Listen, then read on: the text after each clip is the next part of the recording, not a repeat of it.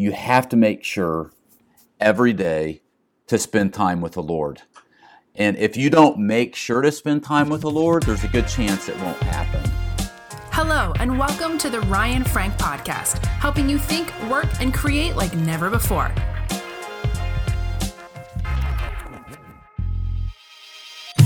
You know, there's a lot to do if you're a children's pastor, if you're a children's ministry leader. There, you're always preparing for next Sunday. There are always events that you are working on. There are volunteers you have to recruit. There's curriculum that you need to order. There are supplies that you've got to get. There are, you've got all of this stuff to do. And if you're not careful, you, you'll get so busy doing all this stuff that you'll burn out, you'll dry up um, because you're going, going, going, going, going, going, but you're not taking care of yourself spiritually. So um, now this is true for anybody, whether you're a children's ministry leader or not, that you've got to make your spiritual life a priority. But I think especially for people that are working with kids and families in the church because it is there's so much to do and because you have so many volunteers to recruit and because you've got so many plates that you're spinning, you you have to make sure every day to spend time with the Lord.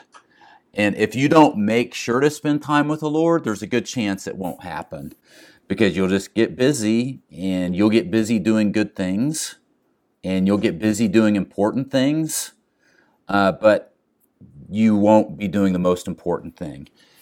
I always go back to the story of Martha and Mary in the Bible where Jesus goes to visit Martha and Mary. You know the story. And they're the sisters of Lazarus. Jesus has a special relationship with this family.